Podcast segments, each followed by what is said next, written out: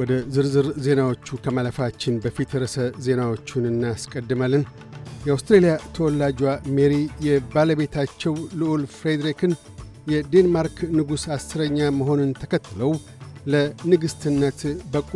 መቶ ቀናትን ያስቆጠረው የጋዛ እስራኤል ጦርነት በታንክና የአየር ድብደባ ቀጥሏል። ቶተንሃምና ማንቸስተር ዩናይትድ አቻ ተለያዩ። የሚሉት ግንባር ቀደም ርዕሰ ዜናዎቻችን ናቸው። የአውስትራሊያ ተወላጇ ሜሪ የባለቤታቸውን ልዑል ፍሬድሪክ የዴንማርክ ንጉሥ አስረኛ መሆኑን ተከትለው ለንግሥትነት በቅተዋል። አዲሶቹ የዙፋን ወራሾች ንግሥናቸውን መቀበላቸውን የሚያበስረውን የቤተ ክርስቲያን ደወል ተከትሎ በእጅጉ ዝነኛ የሆኑትን የንጉሣውያን ቤተሰብ ለማየት በሦስት ዲግሪ ሴልሲየስ በአስር ሺዎች የሚቆጠሩ ኮፐንሃገን ታድመዋል። ንጉሥ ፍሬድሪክና ንግሥት ሜሪ በሆታ የተቀበላቸውን ሕዝብ በሞቀ ሰላምታ የተቀበሉ ሲሆን ንጉሥ ፍሬድሪክ ስሜታቸው ፈንቅሎ ፊታቸው ላይ የፈሰሰ እንባቸውን ጠርገዋል። ንጉሥ ፍሬድሪክና ንግሥት ሜሪ በሲድኒ 2000 ኦሎምፒክ ወቅት የተገናኙበት ስሊፕ ኢንን ጨምሮ በአውስትሬልያ የተለያዩ ከተሞች በዓለ ሲመቱን አስመልክቶ ትናንት እሁድ ጥር አምስት ቀን ኩነቶች ተካሂደዋል። የበዓለ ሲመቱን ፋይዳ በተመለከተ የናሽናልስ ፓርቲ የሕዝብ ተወካዮች ምክር ቤት አባል ባርናቢ ጆይስ ታሪክ አጣቅሰው ሲናገሩ Uh, 1901, Australia had a Danish queen, Queen Alexandra, who was married to Edward the Seventh. ንግሥት አሌግዛንድራ ከኤድዋርድ ሰባተኛ ጋር ተጋብተው ከ1901 እስከ 1910 በንግሥና ቆይተዋል። አውስትሬልያ የዳኒሽ ንግሥት ነበራት። አሁን ደግሞ አውስትሬልያ የዴንማርክ ንግሥት አላት፣ ንግሥት ሜሪ። ፍሬድሪክና ሜሪን ከሰገነት ላይ ለመመልከት ለታደምነው በመቶ ሺዎች የምንቆጠር ታዳሚዎች ይህ ትልቅ ነገር ነው፣ ትልቅ ትዕይንት ነው። አንዱ የእኔ የሥራ ባልደረባ እንዳለው ያ የአውስትራሊያውያን ለእኩልነት የማመን ተፈጥሯዊ ባሕሪ ነው ብለዋል። ለንጉሥ ፍሬድሪክና ንግሥት ሜሪ ለንግሥና መብቃት አስባብ የሆነው የ83 ዓመቷ የንጉሥ ፍሬድሪክ እናት ንግሥት ማርግሬት በጤና መጓደል መንበረ ዙፋናቸውን ለልጃቸው ለማውረስ በመወሰናቸው ሳቢያ ነው። እስራኤል በሐማስ የኦክቶበር ሰባት ጥቃት በኋላ የከፈተችው ጦርነት መቶኛ ቀኑን በደፈነበት ዕለት ደቡብና ማዕከላዊ ጋዛን በተዋጊ አውሮፕላንና ታንኮች ደብድባለች። የግንኙነትና የኢንተርኔት አገልግሎት ለሦስት ተከታታይ ቀናት መቋረጥ የድንገተኛ አደጋ አገልግሎት ሰጪዎችና አምቡላንስ ሠራተኞችን ሥራ አውኳል። ከኦክቶበር 7 አንስቶ 24 ሺህ ፍልስጤማውያን ሲገደሉና ከ60 ሺህ በላይ ሲቆስሉ ከእስራኤል ወገን 1200 ተገለዋል፣ 240 ታግተዋል። ይህ በእንዲህ እንዳለም የአውስትሬልያ የውጭ ጉዳይ ሚኒስትር ፔኒ ዎንግ ዛሬ ሰኞ ጥር ስድስት የመካከለኛ ምስራቅ ጉብኝታቸውን ጀምረዋል። ሴናተር ዎንግ የውጭ ጉዳይ ሚኒስትር ከሆኑ ወዲህ ለመጀመሪያ ጊዜ በሚያካሄዱት የአንድ ሳምንት የመካከለኛው ምስራቅ ጉብኝታቸው እስራኤል ጆርደን በእስራኤል ቁጥጥር ስር የሚገኘውን የፍልስጤም ግዛትና የተባበሩት አረብ ኤሚሬቶችን ይጎበኛሉ።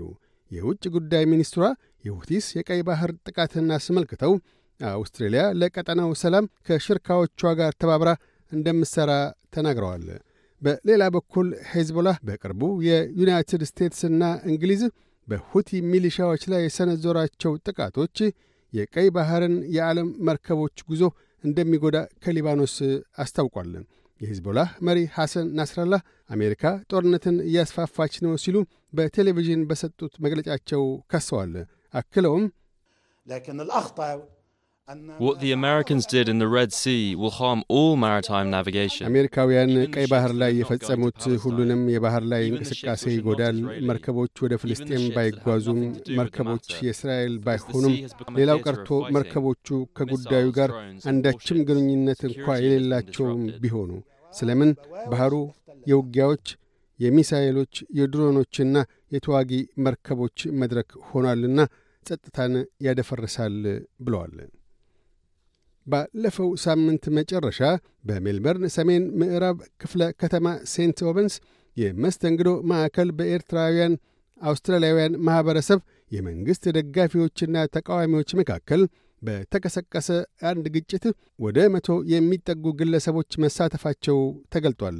በግጭቱ ሳቢያም 14 ሰዎች ላይ የመቁሰል አደጋ የደረሰ ሲሆን አስሩ የሆስፒታል የሕክምና እርዳታ ለማግኘት ግድ ተሰኝተዋል።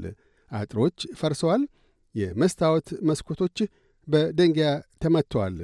እስከ ቅዳሜ ምሽት የቪክቶሪያ ፖሊስ ክስተቱን በመመርመር ላይ ነበር። ከቁጥጥር ውጪ የሆነ የደን ቃጠሎ በሰሜናዊ ፐርስ በቤቶችና የሰዎች ሕይወት ላይ ስጋትን አሳድሯል። ነዋሪዎች በአስቸኳይ ቀያቸውን ለቀው እንዲወጡም ማስጠንቀቂያ ሰጥቷቸዋል። ከከተማይቱ 60 ኪሎ ሜትር ላይ ለሚገኙ የጂንጂን አካባቢዎች የአስቸኳይ ጊዜ ማስጠንቀቂያው የተሰጠው ዛሬ ሰኞ ጥር 6 ማለዳ ላይ ነው። 250 ያህል የእሳት አደጋ ሠራተኞች የእሳት ቃጠሎን በቁጥጥር ስር ለማድረግ እየታገሉ ሲሆን ከወዲሁ 2600 ሄክታር የአካባቢ ውድመት ደርሷል። የቻይና የውጭ ጉዳይ ሚኒስትር ዋንግ ዪ የታይዋንን የምርጫ ውጤት አሌ በማለት ነፃ አገር የመመስረት እሳቤ ብርቱ ቅጣትን እንደሚያስከትል አስጠንቅቀዋል።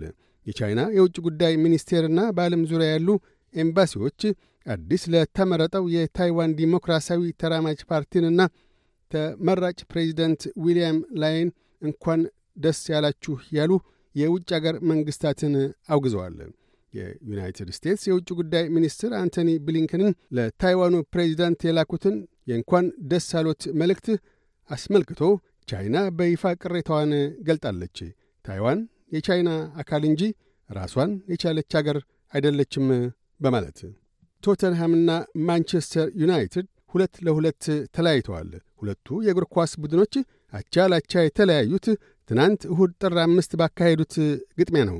ዩናይትድ ሁለቱን ግቦች ያስቆጠረው በራስሙስ ሆይላንድና ማርከስ ራሽፎርድ አማካይነት ሲሆን በአውስትራሊያዊ አሰልጣኝ ኤንጂ ፖስቴኮግሉ ለሚመራው ቶተንሃም የአቻ ግቦቹን ያስቆጠሩት ሪችሊሰንና ሮድሪጎ ቤንታንከር ናቸው።